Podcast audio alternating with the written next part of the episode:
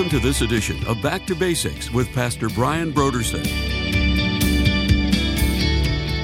It's time to seek the Lord until he comes and showers his righteousness on you. This is a call out to people who know the Lord in theory and I would say even in experience, but yet their hearts have now become hardened and they're no longer sowing righteousness for themselves, but they're, like we said in the beginning, they're now sowing to the flesh.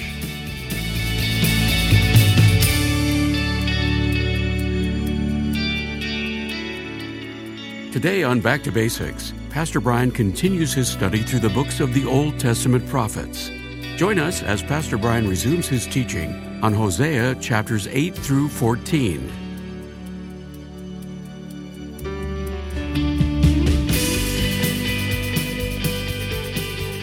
Now, here's Pastor Brian. God's given his word to the church. And as long as we hold fast to the word.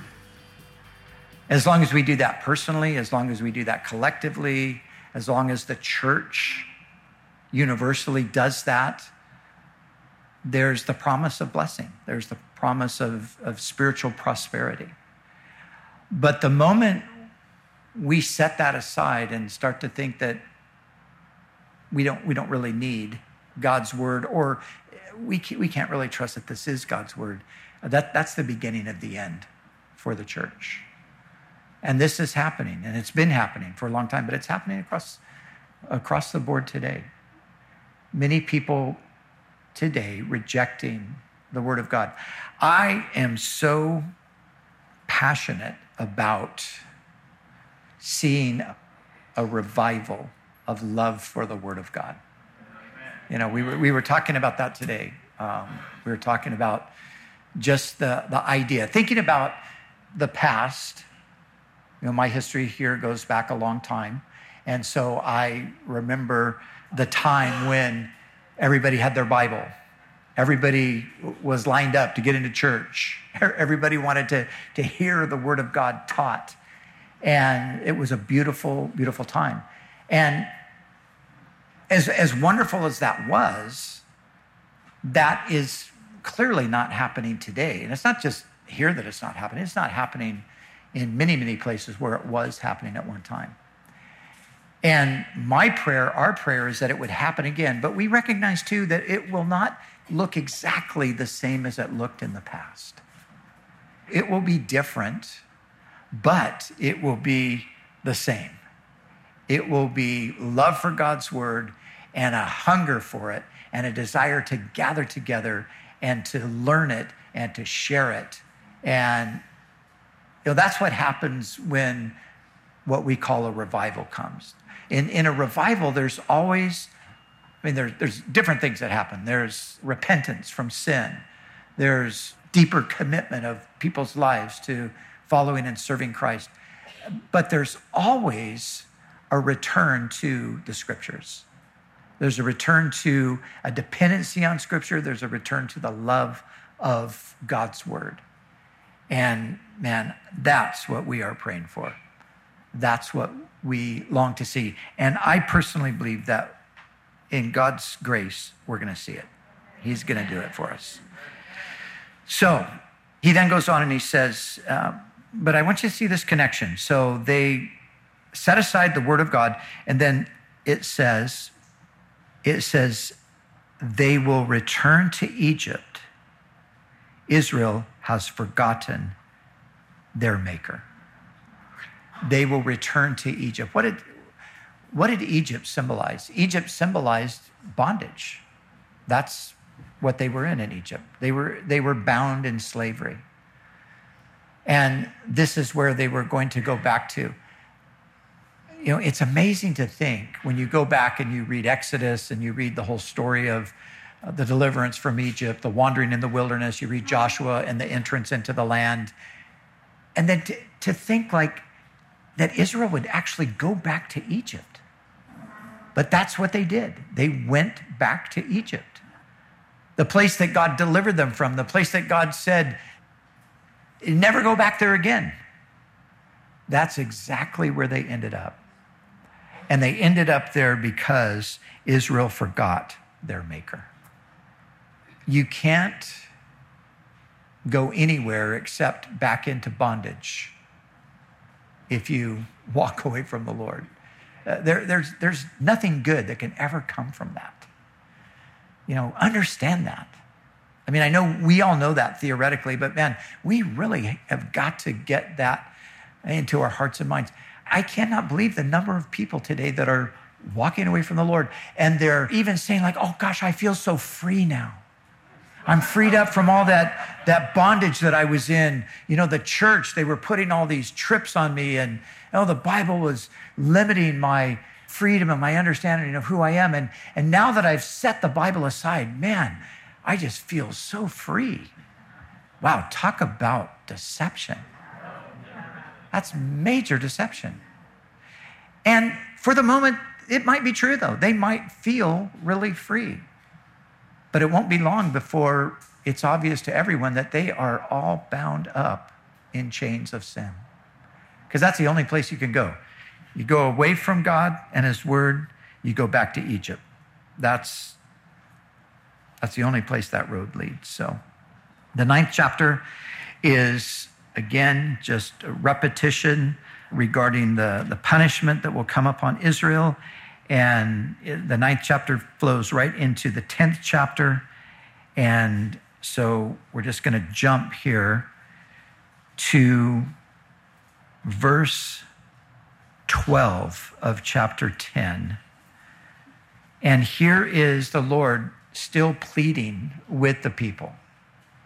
You know, it's amazing how God continues to, to plead with people how he continues to patiently wait for us, how he continues to send us messages, basically, come home, come back. And, and so, here in the midst of these, and, and we've seen this all through these prophets, in the midst of these judgments, these pronouncements of judgment, then all of a sudden there's like, but you know what? If you would come back home, everything would be okay. And that's exactly what we have here in verse 12. He's speaking about the judgment that's coming, but then he says, Sow righteousness for yourselves and reap mercy or reap the fruit of unfailing love and break up your unplowed ground.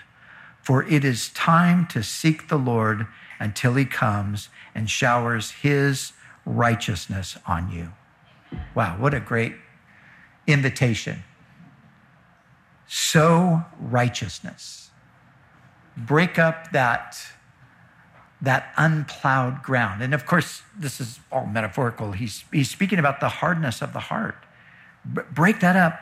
And it's time to seek the Lord until he comes and showers his righteousness on you. This is a call out to people who know the Lord in theory, and I would say even in experience, but yet their hearts have now become hardened. And they're no longer sowing righteousness for themselves, but they're, like we said in the beginning, they're now sowing to the flesh. So I was talking to a friend the other day who was here on Sunday morning, and he was telling me he's he's working at a, a local a company. He's, he's working at Amazon, actually. And, but he was 25 years in ministry. He was here on staff for a long, long time. And, you know, circumstances changed in his life and so forth. He's, he's doing fine. Spiritually, he's doing great. But, he, but he's working now in Amazon. And he's telling me, he's like, man, I cannot, like, I feel like I'm living on another planet when I go to work. So, you know, 25 years, and he was saying 25 years of sort of being in this, in this bubble, in this cubicle.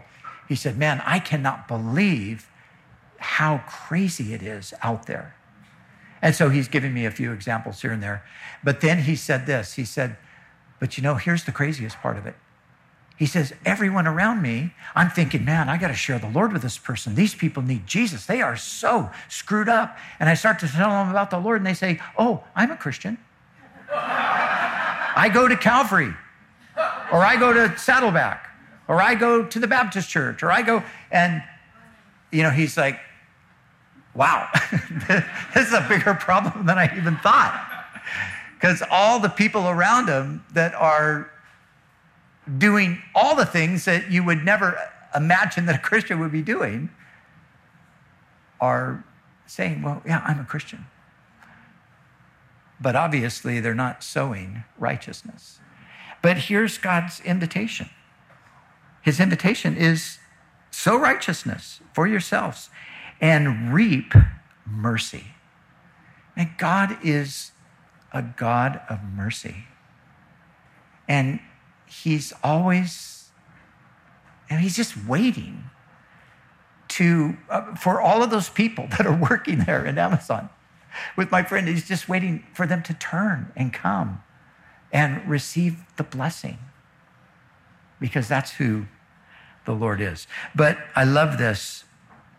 It's time to seek the Lord until he comes. It's time to seek the Lord until he comes and showers his righteousness on you. You know, this is a great word for what we long for.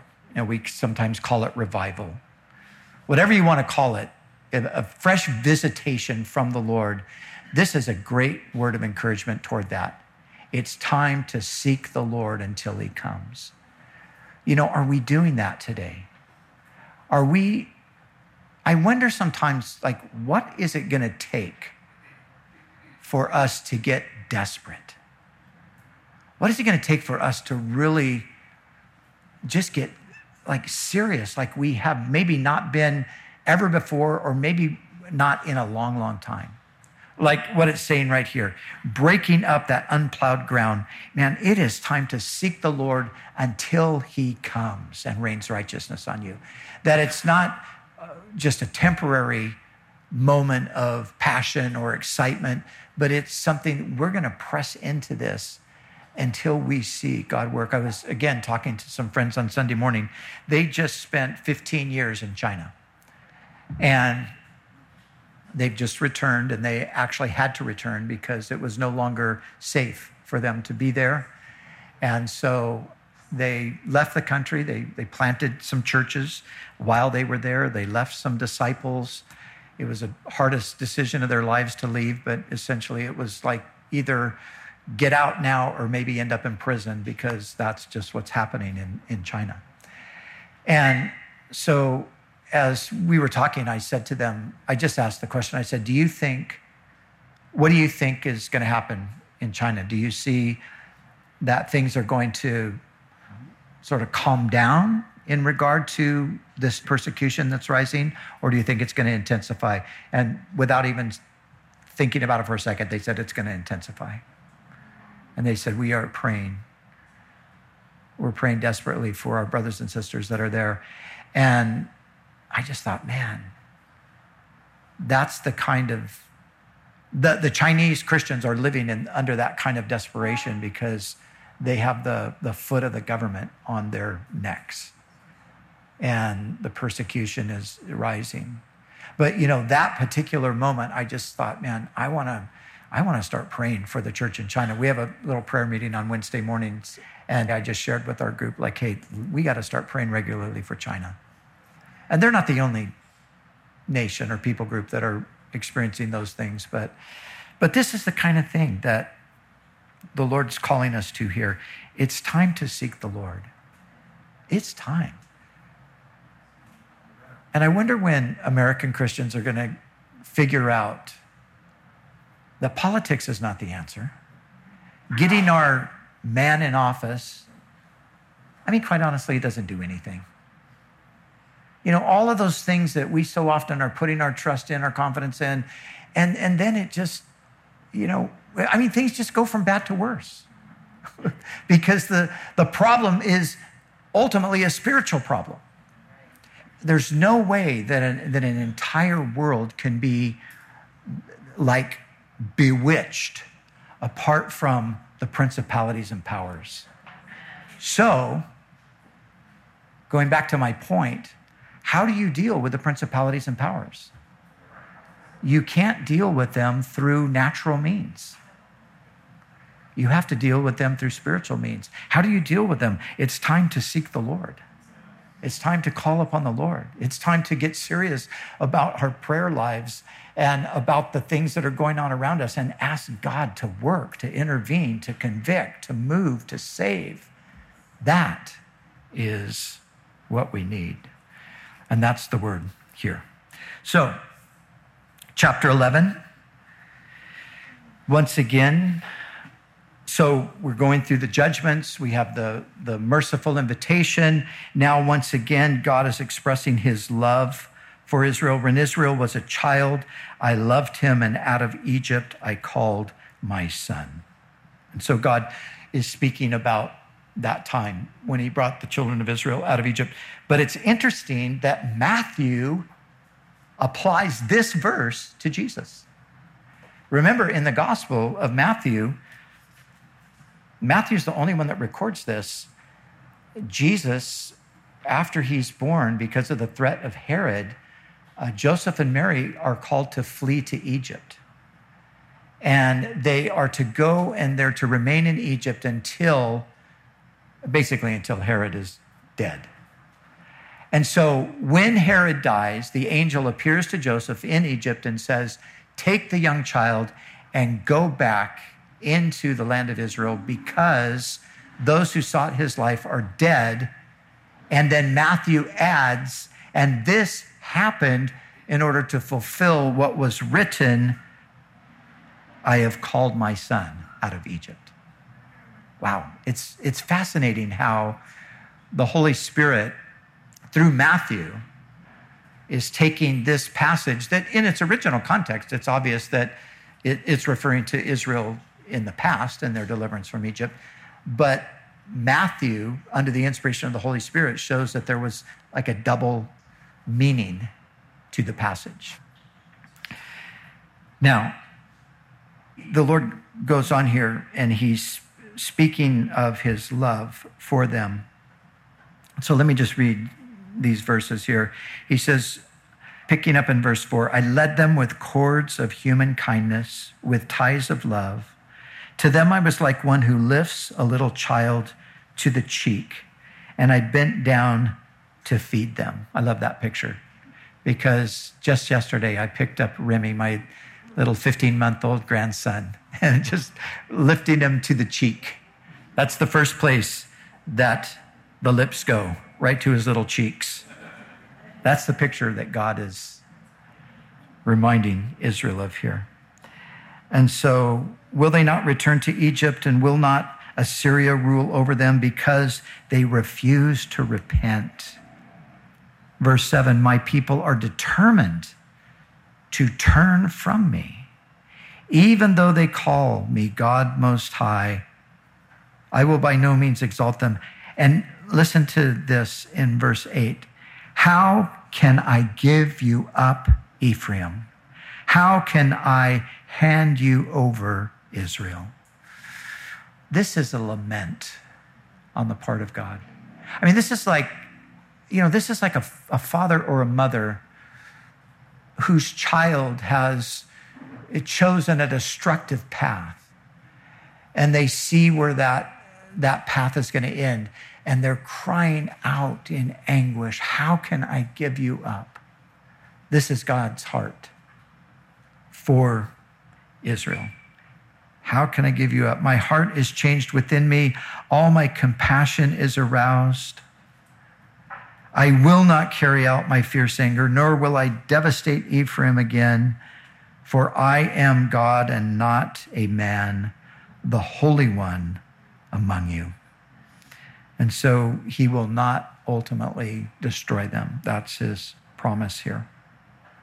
Now, down in verse 12, verse 2 says, The Lord has a charge to bring against Judah he will punish Jacob according to his ways and repay him according to his deeds. And then he speaks of the nation, but he goes back to the man, Jacob, actually.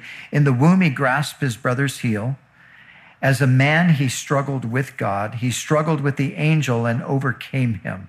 This is all in Genesis, in case you're wondering about that. This is the story of Jacob, how he was the younger of the twins, and he grasped the heel of Esau as they were being born. And so he was called, his name was Jacob, which means heel catcher.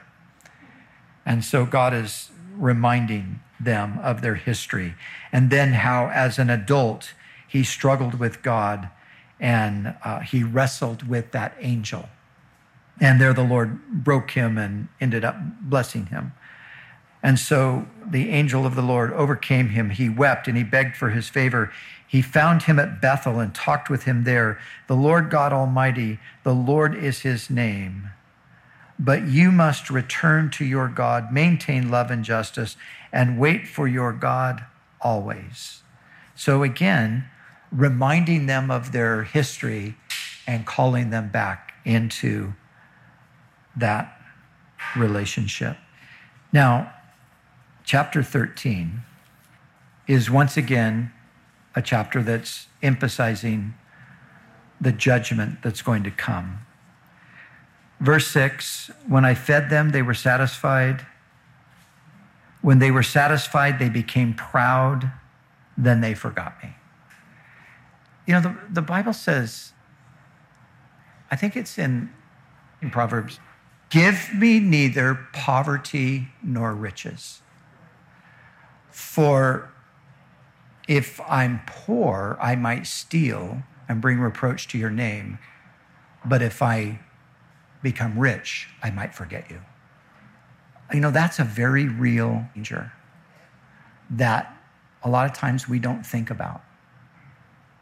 I can't tell you how many people have told me that they wanted to get rich so they could better serve the Lord, who ended up prospering and did not serve the Lord, but actually succumbed to the world once again. Uh, this happens over and over. This was, this was the problem in Israel. This was the problem with their kings. This was the problem with the kings of Judah.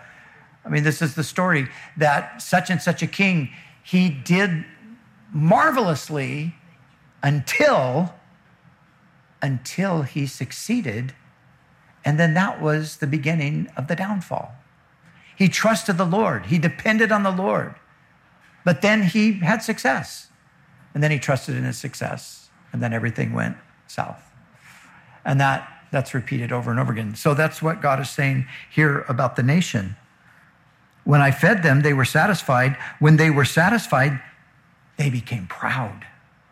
Gosh, it's so easy to become prideful. It's so easy to somehow think that we are responsible for our success or we are responsible for whatever positions we might attain or something like that. Remember on Sunday, we were talking about knowledge puffs up, but love builds up. And I was just thinking about that reality. I've done, you know, times in my own life where I find myself because I know something and I'm talking authoritatively about what I know, and then the same time I'm feeling like, man, I'm pretty smart here. You know, this is this is really good that I know this stuff. And all of a sudden I realize, man, I'm just I'm prideful right right this moment. That's what happens.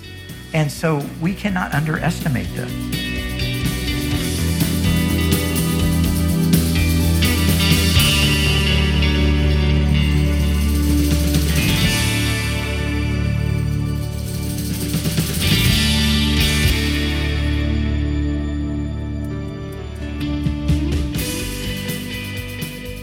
The month of December, Back to Basics Radio is offering a book titled Is Christmas Unbelievable? Four questions everyone should ask about the world's most famous story by Rebecca McLaughlin. Although the holiday season can be filled with fond memories from childhood or the prospect of more to come, the holiday season can also be one of the most difficult times of the year. The longing for those we miss can intensify, or the loneliness felt throughout the year can be amplified. Whether the holiday season brings you excitement or dread, Rebecca McLaughlin will introduce you to the man born 2,000 years ago and explain the significance of his birth for you today. She will deal with the incredible claims of Christianity and will help you see that it is perhaps more important than you think. The book is Christmas Unbelievable Four Questions Everyone Should Ask About the World's Most Famous Story by Rebecca McLaughlin. Is our gift to say thank you for your donation to Back to Basics. So we encourage you to call us right now at 1 800 733 6443 or visit us online at backtobasicsradio.com. We'd also like to remind you that all of our other resources are waiting for you at backtobasicsradio.com or by calling our request line at 1 800 733 6443. That's 1 800 733 6443. Our desire is to encourage you in your daily walk with God. We'll continue tomorrow with more valuable insights from Pastor Brian as we study together in the book of Hosea.